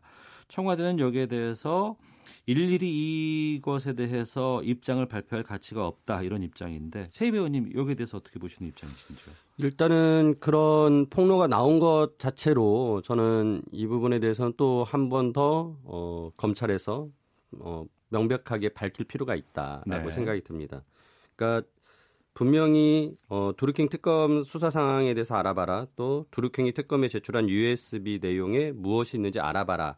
라고 지시를 받았다고 했고 네. 만일 그게 사실이고 진짜 지시를 받고 이행을 했으면 그 정보를 분명히 위에다가 보고를 했을 것이고 그러면 거꾸로 이 보고 내용이 과연 어, 청와대에서만 끝날 것이었느냐라는 네. 의구심을 갈 수밖에 없죠. 음. 그러니까 결국 그 정보가 만일 혹시라도 어, 김경수 지사의 쪽에 흘러갔다면 어, 방어하는 사람 쪽으로 수사 내용이 미리 흘러갔다면 이것은 명백하게 이거는 이제 또 불법적인 행위가 될 수 있는 부분이거든요. 네. 그래서 이 부분에 대해서는 아무튼 김태우 전 수사관이 지금 검찰 수사를 받고 있는 상황이기 때문에 어, 이런 내용에 대해서까지도 검찰이 면밀히 들여다볼 필요가 있다라고 생각을 합니다. 그리고 저는 이 두루킹 댓글 조작 사건은 지금 팩트는 이제 확실한 거거든요. 네. 댓글 조작을 한 것에 대해서. 그러면은 이 문제가 처음 불거진 건 2017년입니다. 음. 당시에 어, 성관이가 그 검찰에 수사 의뢰를 했었어요. 네. 근데 그거를 무혐의 처분을 했습니다, 검찰이. 그리고 18년에는 추미애 당대표가 또 고소를 해가지고 다시 이것에 대한 수사가 진행됐는데 그때 검찰과 경찰이 수사를 되게 이제 미진하게 하면서 결국 이거는 이렇게 정부에 맡길 일이 아니다. 특검은 가자 해가지고 특검하게 된 거거든요. 네. 그래서 저는 지금 어 과거 경찰과 검찰의 이 부실 수사나 어, 무혐의 처분 등에 대해서도 정부가 명확하게 이 부분 또 밝혀야 된 부분이라고 생각합니다. 그래서 음. 어 비록 뭐 김경수 지사에 대한 어떤 정치적인 문제로 부담을 가질 수밖에 없겠지만 청와대가 네. 어, 이 댓글 조작 사건에 대해서 명명백백히 밝혀지지 않으면 또 이후에 또 계속 이 문제를 가지고 어, 누군가는 시비를 걸 수밖에 없다. 음. 그래서 이번 기회에 좀 어, 청와대도 정부도 나서서 다 털고 갔으면 좋겠다라는 네. 생각입니다. 김성환 의원님. 예, 그 팩트 확인을 조금 더 해볼 필요가 있는데요. 예. 그 USB에 어떤 내용이 담겼는지 좀 알아봐라라고 어, 2018년 7월달에 어, 그 단체 카톡방에 어, 내용이 올라갔고 그 내용이 올라가고 난 13분 후에 어, USB에 김경수 지사의 메신저 내용이 담겼다라고 하더라. 네. 기자를 취재해서 그 내용이 전부거든요. 음. 예를 들어서 김태우 수사관이 예컨대 특감의 USB 내용을 은밀하게 사실상 그 내용을 확인했다든지 어. 혹은 그 그렇게 하라고 지시했다든지 이런 내용이 아니거든요. 이 전체 내용의 팩트는 그 그런 게 뭐가 있다던데 알아봐라라고 했고 어 거기에 김경수 지사의 어 메신저 내용이 담겼다고 합니다가 전부예요. 네. 그 그것도 어 그러니까 카톡방에 내용을 올리고 그 그것에 대해서 그 당, 당사자가 답글을 달았다는 거 아닙니까? 이게 전부예요. 그러니까 일종의 정보 공유 차원에서의 얘기를 가지고 마치 뭐가 있는 것처럼 이렇게 음. 부풀리는 것도 굉장히 큰 문제거든요. 네. 저는 김태우 전 수사관이 어 이제 검찰 소환을 앞두고 일종의 일종의 마지막으로 그 언론 프레이를 하고 있다 이렇게 봅니다. 그 이상도 아니 그 이하도 아닌 그런 내용으로 보여집니다. 팩트 체크라고 말씀하셨습니다만 그, 그 바른미래당의 하태경 최고위원은 청와대 특감반이 알아낸 드루킹 수사 정보가 김경수 경남지사에게 흘러갔을 개연성을 배제할 수 없다면서 계속 지금 여기에 대해서 의혹을 제기하고 있거든요. 음. 아니 그 내용의 예. 내용의 팩트가 결국에는 그... 그 단체 카톡방에 나와 있는 그 내용이 전부예요. 어. 그 외에 다른 내용이 있다면 혹시 모르겠는데 네. 내용이 내용이 그렇게 부풀려질 내용이 아니라는 거죠. 어. 근데 이게 이제 예. 뭐 말씀대로 이제 카톡방의 결과물은 그럴지 모르겠으나 만일 진짜 그게 어 실행이 됐다면 음. 그러니까 누군가는 더 조사가 됐고 조사된 내용들에 대해서 다른 형태로 뭐 카톡방에 보고하는 것이 아니라 다른 형태로 보고가 될 수도 있기 아, 때문에 아, 그런 부분에 대해서 어 이거에 대한 부분이 또 밝혀져야 된다는 거죠. 그러니까 카톡에 주고받은 대화가 모든 것이 끝이다라고도 단정 지을 수 없는 건 사실이거든요. 그래서 네. 네, 그 부분에 대해서는 아무튼 뭐 지금 검찰이 수사를 하고 있으니까 예. 그 부분까지 다뤄달라라고 어, 충분히 얘기할 수 있겠습니다. 김성환 의원. 네. 네, 그러니까 상상은 자유입니다. 아까 김미성 의원 얘기했지만 역사는 어, 사실이지 소설이 아니라고 했던 것처럼 이런 것도 어, 팩트에 근거해서 정치적 주장을 하거나 해야 되는데 그것을 부풀려서 어, 제안하고 아니면 말고 이렇게 해서는 곤란하다는 거죠. 음. 알겠습니다. 자, 다음 주제로 또 가보겠습니다. 검찰이 사법농단 의혹의 정점에 있는 양승태 전 대법원장을 재판에 어제 넘겼습니다. 전임 대법원장이 구속된 피고인 신분으로 법정에 이제 서게 됐는데 우선 수사는 어제 결과가 발표가 됐고요. 이후에도 이제 문제는 양승태 사법부의 재판 청탁을 한 국회의원들에 대해서 사법 처리 여부 여기에 대해서도 지금 계속해서 지금 이 검찰 쪽에서는 조사를 지금 하고자 하는 의도가 지금 드러나고 있습니다. 여기에 대해서 우선 지금 양전 대법원장이 앞서서 구속 기소된 임종원 전 법원 행정처 차장의 공소장에 이름을 올린 현직 의원이 있고 예. 현재로서는 더불어민주당 서영교 의원, 유동수 의원, 자유한국당 홍일표 의원 이렇게 세 분인가요? 예, 그렇습니다. 현직 의원은. 어. 예. 그리고 이제 전직 의원들이 또 전직 의원이 있고 또 있, 는 거고 아직 안 밝혀진, 안 밝혀진 분이 자유한국당의 법사위원이 법사위원이 있고요. 예. 예. 전직 의원은 이군현 의원하고 노철, 노철래 의원 노철래 의원 두 분이 지금 이름이 예. 들어가 있고 하지만 이 명단은 더 지금 늘어날 수 있다는 게 지금 여러 이야기들 아니에요. 예. 어. 그래서 지금 바른미래당에서는 이 국회의원의 재판 청탁을 진상 규명해야 된다고 해서 제가 이제 그 특별위원회 어, 네. 위원장을 맡고 제가 어, 법원까지 이제 어, 가서 항의 방문도 했는데요. 네. 그러니까 제가 지금 요구하는 것은 그 19대 때 상고 법원을 도입하기 위한 대법원이 어, 노력하는 과정에 대국회의 뭐 전략이라고 하면서 그 작성한 보고서가 있습니다. 그 네. 보고서에 그 의원들의 어떤 그, 어, 청탁의 내용이랄지 또는 이 의원이 누구랑 친한지 뭐 이런 대한 친소 관계랄지 뭐 이런 것들이 적혀 있을 거라고 지금 의심이 음. 들거든요. 네. 그러니까 임종원 그 전 차장의 공소장에 보면 여러 문건들이 나오고 그런 문건들의 그 정황들을 보면 충분히 제가 보기에는 그런 내용이 담겨 있을 것 같습니다. 그래서 음. 제가 그 문건을 포함해서 17가지 문건, 공소장에 나온 17가지 문건을 법원에다가 제출해 달라. 네. 어, 그걸 명, 밝혀야만이 어떻게 보면은 국회의원과 그러니까 입법부와 사법부 간의 재판 청탁이나 이런 재판 거래가 드러날 수 있다. 음. 그리고 그게 없으면 또 없는 것으로 네. 확인될 수 있다라고 음. 해서 요구를 하고 있는데 법원이 이제 그걸 제출하고 있지 않아요. 근데 이제 네. 그 내용 이유가 뭐냐면은 이게 수사 중인 사건이고 재판 중인 사건이다. 그리고 음. 어, 국회의원의 개인 정보들이 있기 때문에 네. 어, 국회의원들의 어떤 그런 관계 때문에 뭐 제출 못 하겠다라는 게 입장이거든요. 근데 음. 저는 그런 법원의 태도가 굉장히 이제 실망스럽죠. 그러니까 예. 솔직히 법원이 지금 사법부의 신뢰가 이렇게 땅에 떨어져 있는데 이거를 조금이라도 끌어올리려면은 같이 노력을 해주면서 이런 것들을 더 명명백백히 밝혀주면서 음. 어, 정리를 해야 되는데 예. 오히려 국회와의 관계 때문에 이런 거 드러내지 못하겠다라는 태도를 가지고 있는 모습을 보고 너무 실망을 했어요. 어. 그러니까 지금 사법부의 판단 기준은 제가 네. 보기에는 사법부의 신뢰를 회복하는 방법, 음. 사법 정의, 상권 분리, 네. 민주주의 뭐 이런 게 돼야 될 것 같은데 그게 아니라 국회와의 관계 때문에 못 간다. 어. 그래서 너무 어. 실망스러운 상황입니다. 예. 김성환 의원님은요. 네, 지금 우리 사회가 문재인 정부 들어서 소위 과거의 구습하고의 단절, 네. 소위 적폐청산을 어, 여러 분야에서 해나가고 있고 이제 사법농단을 해결하는 것, 그래서 이 사법적 정의를 실현하는 게 굉장히 주요한 과제로 국민들이 관심을 갖고 있잖아요.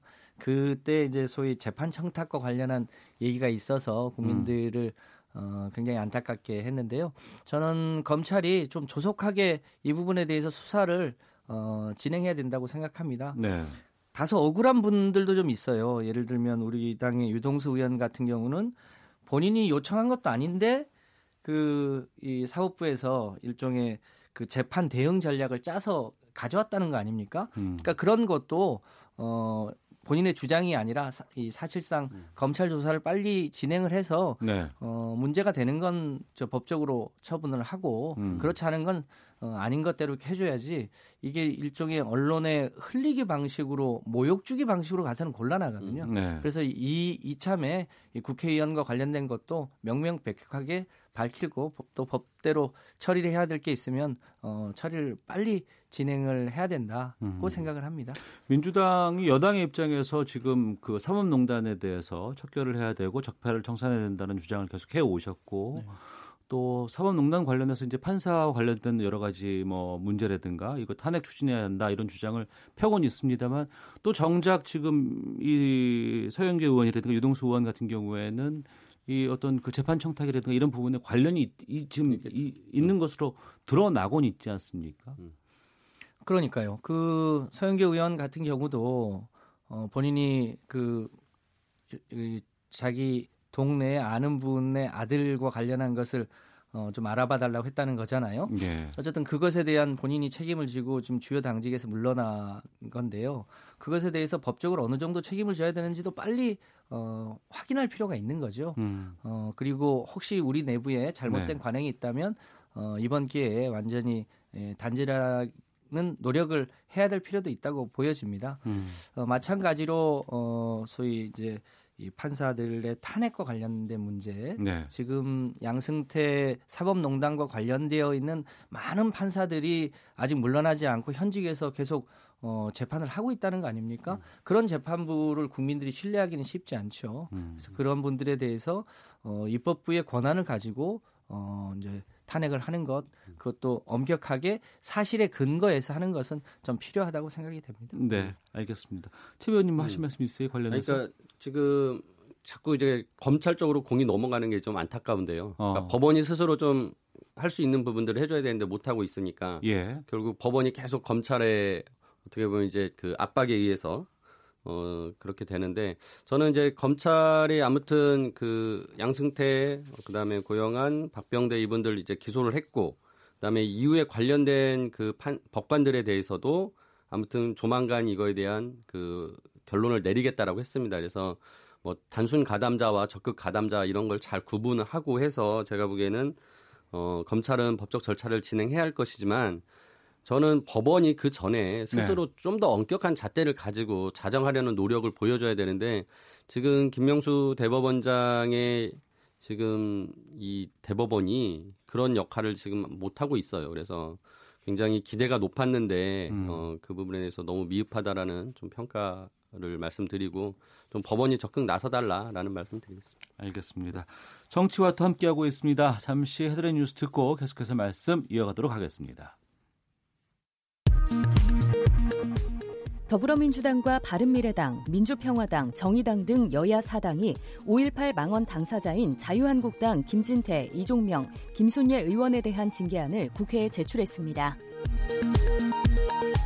최영애 인권위원장은 오늘 신년 기자간담회에서 25명 내외의 시민사회, 학계, 법조계 위원으로 구성된 혐오차별대응 특별추진위원회를 설치하고 혐오와 차별에 관한 정책을 제언하겠다고 밝혔습니다. 고용노동부가 주유수당 폐지론에 대해 부정적인 입장을 재확인했습니다. 올해 표준지 공시지가가 9.42% 오른 것으로 집계됐습니다. 시도별 상승률은 서울 13.87%, 광주 10.71%, 부산 10.26%, 제주 9.74% 순으로 높았습니다. 미혼 남녀가 생각하는 이상적인 결혼 연령은 30대 초반이라는 조사 결과가 나왔습니다. 세부적으로는 30세에서 31세 29.4%, 32세에서 34세 29.3%였고 35세 이상을 고른 경우는 28.7%였습니다.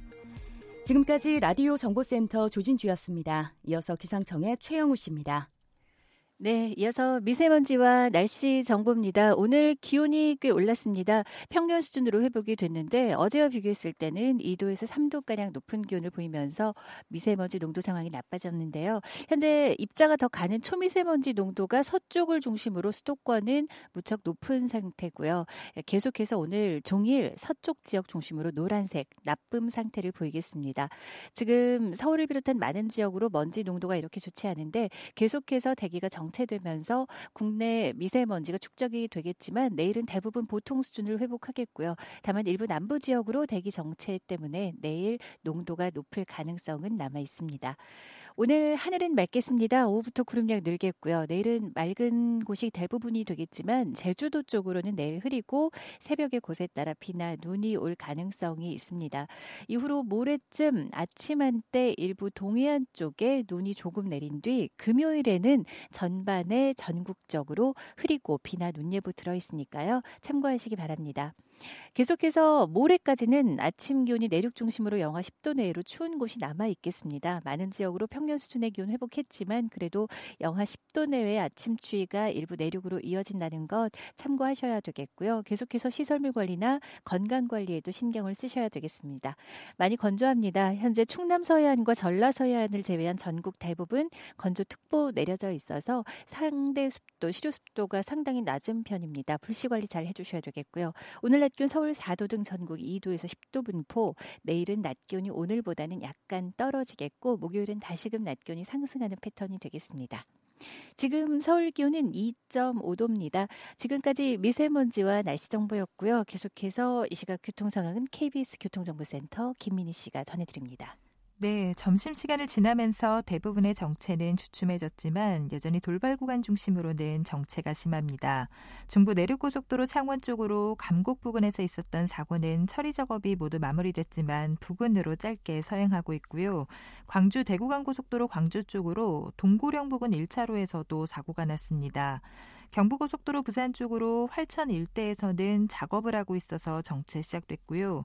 이전 구간에서는 수도권 한남부터 서초 사이로 속도 떨어져 있습니다. 반대 서울 방면 기흥에서 수원 사이로는 5차로를 막고 작업을 하고 있어서 기흥 나들목에서 수원 신갈 사이로 속도 줄여 지나고요. 이후로는 양재부터 반포 사이로 지나는 차량들의 꾸준히 많습니다. 그 밖에 서울시내 올림픽대로 잠실 쪽으로 동호대교에서 성수대교 사이 4차로에서는 사고가 나면서 부근으로 정체 심해졌습니다. 같은 방면 강변북로에서도 한강대교 부근 1차로에서 사고가 났는데요. 이 때문에 마포대교부터 정체입니다. KBS 교통정보센터였습니다.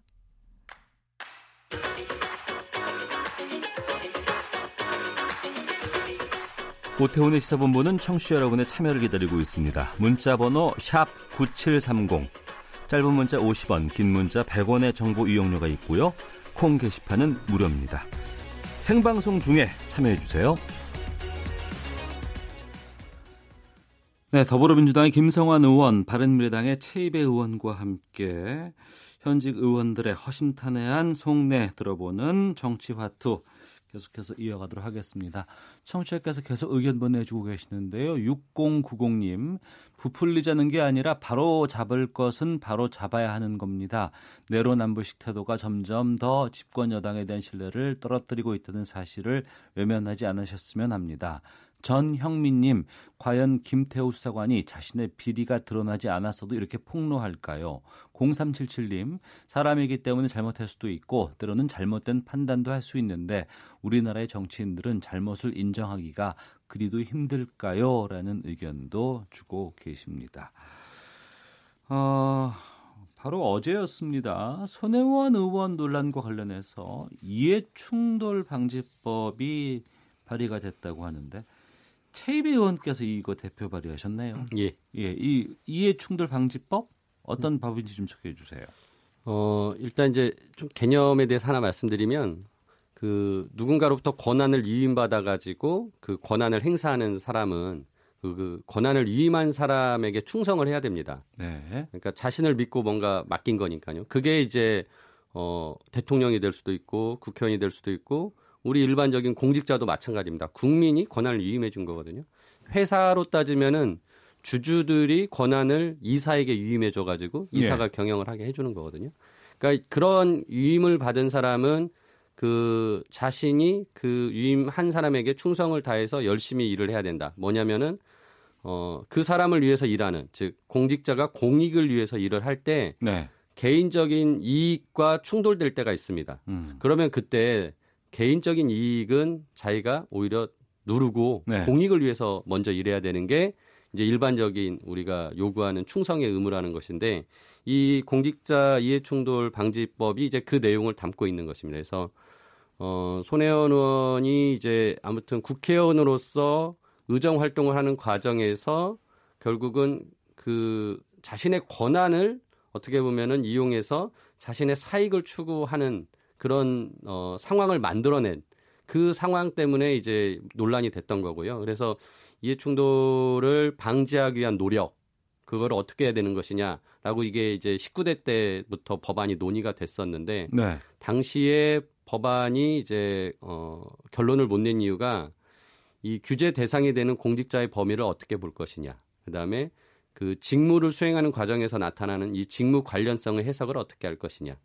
어, 그리고 그렇게 이해 충돌했을 때 그러면 어떻게 이거를 방지할까라는 방법이 재척이라는 게 있어요. 그냥 그 의사 결정에서 빠지는 거죠. 네. 근데 고위공직자는 워낙 방대한 범위의 직무를 하다 보니까 고위공직자의 가족들은 그 관련된 어떤 기업에 일하는 것도 불가능해지는 해석이 가능했단 말이에요. 그래서 예. 그때 이제 이게 논의가 안 돼서 이제 결국은 어, 포기했었는데 지금 제가 이번에 이제 20대 국회 들어와서 어, 19대 때 논의한 것을 좀 뛰어넘어서 좀 더 합리적인 제안으로 지금 발의를 했습니다. 그래서 내용은 그런 이해 관계가 있는 것들을 최대한 공개를 하, 그러니까 등록을 하자. 네. 그리고 고위공직자는 그걸 다 공개해서 미리 알려야 된다. 예, 그래서 사후적으로 다 검증받게 하자. 음. 그러면은 스스로 이제 그거를 항상 점검을 하는 거죠. 아 네. 이게 혹시 나의 사적 이익과 충돌되는 것 아닌가라고 음. 하면서 어, 스스로 걸러내는 자정 작용을 만들어내고 사후적으로 검증시키자라는 어, 큰 틀에서 지금 법안을 발의를 했습니다. 예, 이 발의된 이해충돌 방지법에 대해서 김성환 의원님은 어떤 입장이십니까? 네, 최 의원님 그 법안 발의하느라 수고하셨고요. 저도 네. 뭐 전적으로 동의를 합니다. 근데 다만 아까 이제 말씀하신 도중에 예. 손혜원 의원이 이제 공적인 권한을 가지고 사적 이익을 취했다. 어. 이게 이제 일종의 여전히 부동산 투기 논란인데 지금까지는 어, 그러니까 목포의 구도심 다 허물어져가는 구도심을 살리고자 하는 노력이 있었고 네. 그것과 이해 충돌 문제는 좀 다른 문제다고 보여집니다. 음. 어쨌든 그이 우리 사회의 이제 민주주의 수준이 갈수록 올라가고 있어서 특히 고위공직자나 국회의원 등이 좀더 어, 엄격한 도덕성을 가져야 된다고 하는 점에서 네. 이 법은 아까도 말씀하셨지만 19대 때 소위 김영란법이 만들어질 때 음. 같이 만들어졌어야 되는 건데 그때 이제 부, 정 청탁 금지 분야만 어, 살렸고 네. 이해 충돌 방지 분야는 사실상 어, 그때 법을 만들지 못했기 때문에 어. 차제에 어, 우리 최이배 의원님 법안과 같은 그런 취지의 내용들을 좀 잘 담아서 어, 그 국회의원들과 고위공직자들이 조금 더 엄격하게 소위 공직을 통해서 얻는 어, 정보나 권한을 사적으로 남용하지 않도록 하는 것은 저는 반드시 필요하다고 보여집니다. 예. 그래서 이번 기회에 꼭 이 법이 만들어지기를 바라고 저희 민주당에서도 어, 함께 어, 이 법이 제정될 수 있도록 열심히 잘 챙기도록 하겠습니다. 네. 최이배 의원께 질문 드려야 되겠네요. 바른미래당 창당 1주년 기자회견을 예. 손학규 대표가 가졌습니다. 네, 네. 1년 됐는데 최근에 바른미래당의 경우에는 이제 당 정체성 관련해서 지금 예. 여러 가지 뭐 분석 기사들이 많이 나오고 있어요. 예. 손학규 대표하고 유승민 전 대표 간에 만남이 있었잖아요. 여기서 좀 어떤 일들이 있었는지 오갔는지 의견들이 음. 교환은 됐는지 갈등은 어떤 것들이 남아 있는지 좀 음. 말씀해 주시죠. 어 저희가 지난 금토일 이제 의원 전체 참여하는 어 연찬회가 있었습니다. 거기서 네. 뭐 한 7시간 되는 긴 시간 동안 토론을 했었고요. 어, 의원님들마다 진짜 다 자신의 속내를 어, 밝히면서 당에 대한 어, 생각들, 그 당이 어떻게 갔으면 좋겠는지 뭐 이런 것들을 다 논의 어, 얘기했습니다. 그래서 어, 그 과정에서 이제 유승민 전 대표는 이제 당이 개혁 보수라는 것을 딱 내걸고 그러한 정당으로서 어, 자리매김해야 된다라는 주장을 하셨고 네. 어, 또 물론 여기에 일부 이제 같이 뜻을 하시는 의원님들이 있었고, 그다음에 손학규 대표께서는 이제 중도 개혁이라는 어, 그 기치를 내걸고 당을 이제 가져가야 된다. 그래서 예.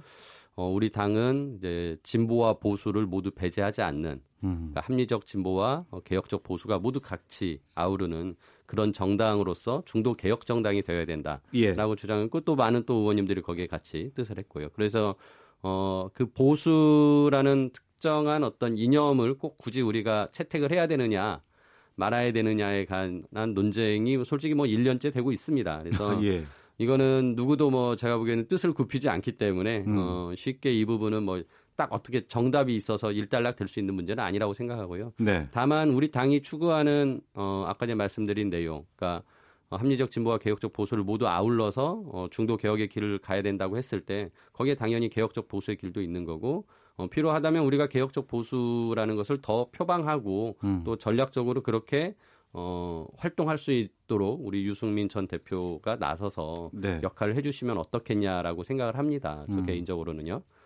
그래서 이런 부분들은 제가 보기에는 이제 총선을 어, 준비하는 과정에서 뭐 당내에서 계속 논의가 될 필요가 있다고 생각을 하고요. 예. 그 과정에서 제가 보기에는 뭐 당을 뭐 꼭 몇 분이 나가서 뭐 진행하는 것이 아니라 이 당 내에서 충분히 어 포괄하고 포섭할 수 있는 내용들이기 때문에 어. 이 안에서 계속적인 어 논쟁을 하고 이 논쟁이 뭐 결국은 민주주의 정당에서 되게 좋은 논쟁이라고 생각합니다. 저는 그래서 보다 발전적인 방향으로 국민들에게 보여질 수 있도록 노력해야 된다라고 예. 생각을 하고 있습니다. 예. 일부에서는 유승민 전 의원이 뭐 총선 앞두고는 뭐 거취를 결정할 것 같다라는 뭐 의견도 주신 분들 계신 것 같은데. 그러니까 이제 저희 연찬회 끝내고 뭐 이제 있었던 내용들을 듣고 기자분들이 많이 이제 또 어, 해석을 하시면서 이제 일부 그렇게 좀 어, 해석을 하시는 분도 있는데 솔직히 저는 그 현장에서 어, 누구도 당을 떠나지는 않을 것 같다라는 생각을 어. 했습니다. 예. 그러니까 이 당에서 보다 자신의 생각을 관철시키고 그거를 실행하려고 노력하는 것이지 네. 뭐 당을 떠나서 어, 그렇게 하려고 뭐 이렇게 수순을 밟는다라는 음. 그런 것은 좀 어, 외부의 그냥 어, 확대 해석이다 생각합니다. 예. 바른미래당 당내 얘기라서 김성환 의원님께는 시간 안 드릴게요. 알겠습니다. 자, 정치와투 더불어민주당의 김성환 의원, 바른미래당의 최이배 의원 두 분과 함께 말씀 나눠봤습니다. 두 분 말씀 고맙습니다. 예, 감사합니다. 네, 감사합니다.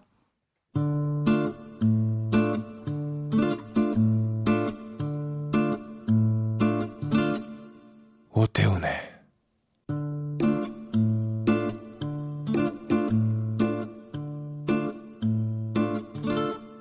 시사본부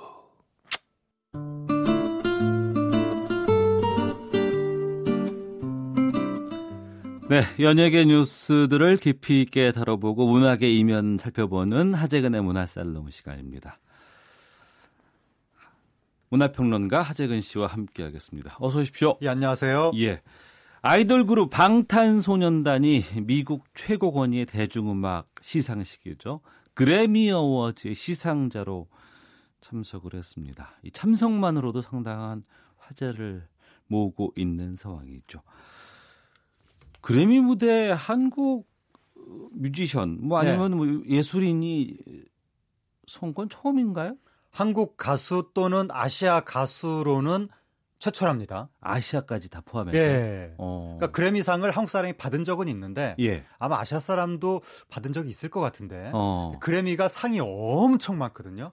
그렇다면서요? 굉장히 예. 세분화된 분야에서 상을 주는데 어. 그 모든 상을 다 시상식에 불러서 이렇게 하는 것이 아니라 네. 시상식장으로 부르는 것은 그야말로 그 중에서 매우 소수의 선택된 사람들만 그야말로 알짜. 예. 예. 아니, 그걸 알짜라고 표현을 해야 되나? 그럼 너무 수식적인 위계가 생기는 거 예, 같잖아요. 예, 예, 예, 시상식장 안 가고 아, 상을 받는 다, 분들도 다 소중한, 소중한 상이니까. 예, 근데 어쨌든 그 시상식 기준으로 봤을 음. 때는 그 한국이나 아시아 가수는 시상식 무대 여태까지 서본 적이 없는데 네. 이번에 이제 방탄소년단이 어. 아시아 최초로 그 무대에 선 거죠. 예. 뭐 여러 가지 미국에서 있는 뭐 유명한 시상식 같은 것들은 저희가 중계라든가 이런 네. 쪽으로 해서 많이 보긴 했어요. 네. 근데 방탄소년단이 벌써 시상식에 선다는 거 보니까 정말 어, 너무 반갑기도 하고 예. 충격적이기도 하고 좀 그렇더라고요. 그렇죠. 그러니까 어. 방탄소년단이 그동안 Billboard Music Award에서도 상을 받고 네. American Music Award에서도 상을 받았지만 음. 요 두 시상식하고 그래미하고 합쳐서 3대 시상식이라고 하는데 네. 그래도 권위를 따졌을 때는 어. 그래미가 가장 권위가 있다고 할 수가 있고 예. 그리고 소수인종이 넘어서기 어려운 가장 큰 장벽이 있는 곳이기도 하고 어. 여기가 좀 백인 위주로 운영된다는 말이 있어서 예. 그래미는 뭐 보수적이다 이런 말도 있는데 거기에 아시안이 선다는 게 매우 놀라운 사건이고 예. 이번에 방탄소년단도 시, 시상식 끝나고 그러더라고요. 우리가 끝 끝을 봤다. 음. 여기가 끝이다. 네. 그러니까 그래미가 지구상의 대중음악계에서 맨 꼭대기라는 거죠. 음. 그 위에 없다는 거죠. 어. 거기에 요번에 이제 방탄소년단이 아시아인 최초로 선 겁니다. 예.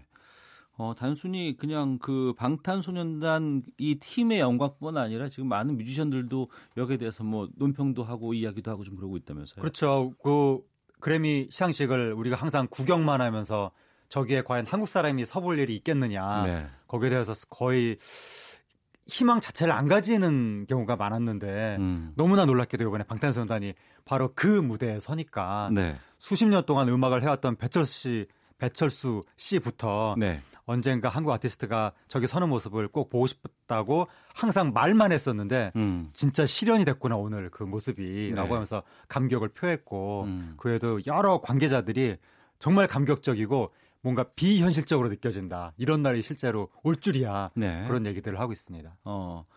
저희가 시사본부 생기고 나서 이 문화살롱 시간에 방탄소년단을 몇 번을 소개를 했어요. 네. 그래서 이제는 그만 소개를 하자라고 했는데 그럴 때마다 또 계속해서 뉴스가 되고 이슈가 되는 것들이 계속 터져 나와서 네. 소개를 안 할 수가 없는데 수상은 지금 못한 상황 아니에요? 네, 원래 이제 수상이 만약에 수상을 한다면 신인상을 받아야 되는데 네. 그걸 못 받았죠. 음. 왜냐하면 어, 신인상을 주기에는 방탄소년단이 너무 엄청나다. 예? 그런 게 이유인 것 같습니다. 어. 그러니까 아마도 그 작년에 앨범 한 장 정도 내고 반짝 활약했으면 네. 신인상을 받았을 것 같은데 예. 작년에 앨범을 두 장이나 빌보드 앨범 차트 1위를 시켰고 음. 또 재작년부터 뭐 Billboard Award 이런 데서 계속 상을 받았기 때문에 네.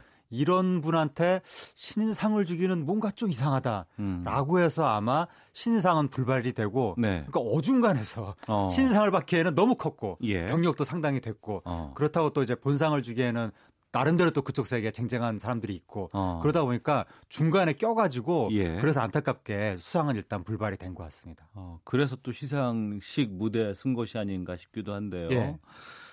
방탄소년단이 입은 옷과 차가 또 화제라고요? 네, 방탄소년단이 요번에 우리나라 디자이너의 옷을 입고 음. 현장에 참석해서 네. 그게 이제 화제가 됐고 어. 또 거기에 현지 뭐 리무진이라고 왜 큰 차 있잖아요 미국에는 네, 네. 그런 차 타고 쭉 하고 나타날 줄 알았는데 음. 우리나라 SUV 차량 네. 한국산 어. 그걸 타고 현지에 또 나타나서 이런 관리 참 잘하네요. 이거는.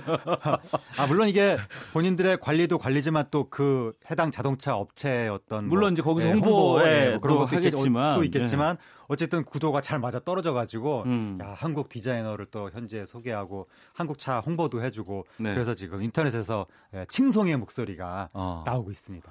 이게 우리나라 언론뿐 아니라 미국 매체들도 상당히 방탄소년단을 많이 언급을 했다면서요? 네, 일단 세계적인 패션지 보그 어, 예, 네, 예. 굉장히 유명한 잡지잖아요. 들어봤어요. 예. 여기서 기사를 썼죠. 어. BTS가 어떻게 한국의 자존심을 보이며 그래미 레드카펫을 점령했나. 네. 이걸 한국 매체가 이렇게 점령했나 이런 식으로 썼으면 손발이 오그라든다고 굉장히 우리가 아, 국뽕에 취했다 뭐 이런 어, 얘기들 네, 많이 하잖아요. 많이 했을 텐데 네. 이건 보그가 기사를 이렇게 쓴 겁니다. 어. 그러면서 어, BTS가 어떤 옷을 입고 등장할 것인가 여기에 관심이 집중됐었는데 두 명의 한국 디자이너의 옷을 등, 입고 등장했다라고 아. 하면서 어떤 뭐 옷이 좋아 보였다 음. 이런 식으로 BTS의 옷을 또 보도를 했고 네. 그다음에 MTV 미국의 MTV 뉴스가 또 여기도 BTS를 이날 그래비 레드 카펫의 베스트였다.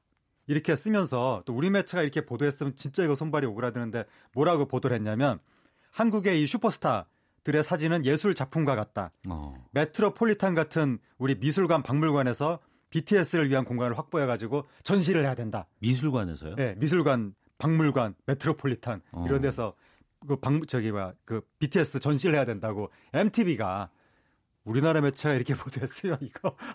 그렇죠. 좀. 예. 진짜 손발이 오그라든다, 말이 되느냐, 이랬을 텐데, 미국 매체가 또 그렇게 보도를 한 겁니다. 음. 그리고 타임지. 타임지요? 예. 예, 예. 타임지가 그래미 시상식 하기 직전에 그래미에 대한 모든 것, 이러면서 음. 특집 기사를 썼는데, 네. 맨 마지막에 한 장을 별도로 그 빼가지고 그 장의 제목이 BTS는 어디 있는가? 아. 라고 하면서 방탄소년단이 엄청난 기록을 달성했음에도 불구하고 지금 그 신인상을 못 받게 됐다. 그 거기에 대한 아쉬움을 타임지가 표명했습니다. 예. 이번에 일부 부분에서는 뭐 후보로도 등장하기도 했습니까? 네. 방탄소년단이 아, 그 가수로서 후보에 올라간 것이 아니라 예. 그 recording package 부문. 이건 뭐예요?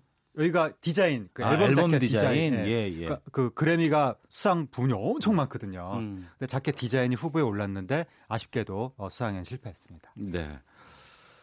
자, 다음 주제로 가보겠습니다. 1990년대를 풍미했던 혼성 그룹입니다. 코요태가 데뷔 20주년을 맞았다고 하는데 20주년 기념 앨범 냈네요. 네. 코요테가 1998년에 데뷔를 해가지고 예. 요번에 이달 8일에 음. 20주년 기념 앨범을 냈는데 네. 거기에 이제 신곡 세 곡하고 나머지는 이전 히트곡들 리메이크 어. 그렇게 해서 발표를 했습니다. 예.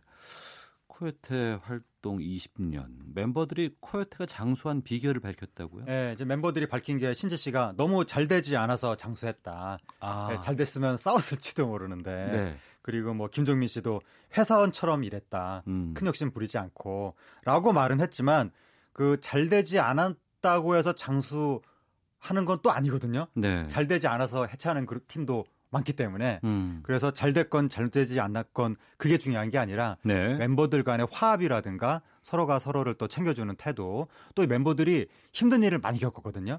아, 신지 그래요? 씨 같은 경우에 어, 정신적으로 중간에 좀 뭐, 뭐 우울증인가 같은 그런 비슷한 거 와가지고 굉장히 힘든 시기 겪은 적이 있고 예. 또뭐 백가 씨도 수술도 했었고 어. 그런 것들을 또 뭐 김종민 씨도 또 중간에 또 여러 또 네티즌들한테 악플을 많이 받기도 했고 서로가 서로를 격려해주면서 의리 있는 모습을 보였기 때문에 그게 아마 장수의 비결이었던 것 같습니다. 8, 90년대만 해도 우리 가요계 혼성 팀, 네. 혼성 듀엣, 혼성 뭐 트리오 네. 이런 팀들이 상당히 많이 인기를 얻었었고 그랬었는데 최근에는 이런 경우가 거의 없잖아요. 네, 옛날에 혼성 그룹 되게 많았는데 높은 음자리, 저 아, 예. 바다에 누워 막 예, 이런 예. 거, 서울 패밀리 그렇게 좋던 그날이 위일청 씨, 예. 네, 현이와 덕이 너 나 좋아해 뭐 이런 거, 뭐 UP 나의 바다야 막 이런 뿌요, 팀들 뿌요. 예, 예. 뭐 업타운 다시 만나 아, 아 참. 아, 제가 잠깐 헷갈렸습니다. 아, 뭐, 그리고 뭐, 한마음. 네. 아 어쩌란 말이냐 이 아픈 가슴을 뭐 등등등 예, 예. 어. 80년대 70년대 엄청 많았죠 혼성 가수들이 예. 예. 아 그리고 또 이제 90년대로 접어들면 룰라, 어. 쿨, 투투, 영턱스 클럽, 뭐 자자 등등등 굉장히 많은 혼성 그룹들이 어, 활약을 했었죠. 그렇습니다. 2000년대 초까지. 예. 하지만 지금 말씀해 주신 그런 많은 인기를 끌었던 그룹들 중에서 지금까지 살아남은 그룹은 그러고 보니까 거의 없는 것 같고 지금은 아예 혼성 그룹 자체라든가 혼성 뭐 듀엣 이런 팀들이 잘 안 나오잖아요. 예. 가끔 나와도 거의 뭐 주목을 못 받는 것 같고 어. 사라지다시피 했습니다. 혼성 팀이 우리나라에서. 예. 그랬군요. 그 이유는 뭐라고 보세요? 그게 뭐 무슨 뭐 저기 실증적인 연구 결과는 없지만 음. 제가 추정컨대는 과거에는 우리나라가 음악을 그 자체로 감상하는 문화가 있었거든요. 네. 그러니까 자연스러운 팀의 형태가 나타나는 게 맞잖아요. 뭐 이런 팀도 있고 저런 팀도 있고. 음. 근데 시간이 지나면서 점점 아이돌 중심으로 재편되면서 네. 그냥 팬덤 중심, 어. 아이돌 팬덤 중심 이렇게 가다 보니까 뭐 걸그룹 남성 팬 중심, 뭐 보이그룹 여성 팬 중심 여기 이런 식으로 획일화돼 가고 있는 것이 아니냐 음. 그런 생각이 듭니다. 네. 그 10대 아이돌 관리들의 문제도 좀 있지 않나 싶은 생각이 좀 들기도 네. 하고요. 그러니까 가수들 연령 그 데뷔 연령대가 점점 내려가다 보니까 어. 요즘에는 10대 이제 데뷔를 하는데 예. 그 10대 나이에 혼성으로 할 경우에 하루 종일 붙어 있어야 되는데 음. 이게 기획사 입장에서는 부담이 아, 굉장히 크다. 그럴 수 있겠군요. 무슨 일이 터질지 모른다라고 네, 네. 해서 관리의 편의성 차원에서도 어. 왜냐하면 또 가수의 데뷔 형태를 결정하는 게 이제 또 기획사잖아요. 그러네요. 옛날엔 꼭 그렇지 않았거든요. 맞습니다. 뮤지션이 알아서 우리 팀을 결성해서 데뷔를 했었는데 음. 요즘 기획사가 모든 걸 결정을 하다 보니까 네. 자기들의 어떤 관리의 편의성 때문에라도 동성팀 위주로 음. 만들고 있는 것 같습니다. 아, 그런 환경과 비춰봤을 때라고 생각을 한다 그러면 이 코요테 데뷔 20주년 더욱더 좀 우리에게 좀 뜻하는 바가 좀 있지 않나 싶은데요. 청취자께서 의견을 보내주고 계시는데 BTS 관련된 의견이 많습니다. 3091님, 전 어제 새벽에 그래미 시상식 재방송으로 봤습니다. 리더 RM의 영어 발음과 기죽지 않는 자신감 멋졌습니다. 진원선님, 솔직히 방탄소년단 노래 들으면 저는 감흥이 없네요. 마치 국민학교 때, 국민학교 때라고 말씀해 주셨습니다. 아버지가 들으시던 서른도에 잃어버린 30년 듣는 정도의 거리감, 이렇게 좀 거리감이 있다는 의견도 보내주고 계시는데요. 이 곡은 거리감 없게 들으실 수 있을 것 같은데요. 코요태 데뷔곡 순정 들으면서 하재근의 문화평론가와는 인사를 드리도록 하겠습니다. 문화살롱은 여기서 마치도록 하겠습니다. 고맙습니다. 감사합니다. 예, 시사본부도 노래 들으면서 마치겠습니다.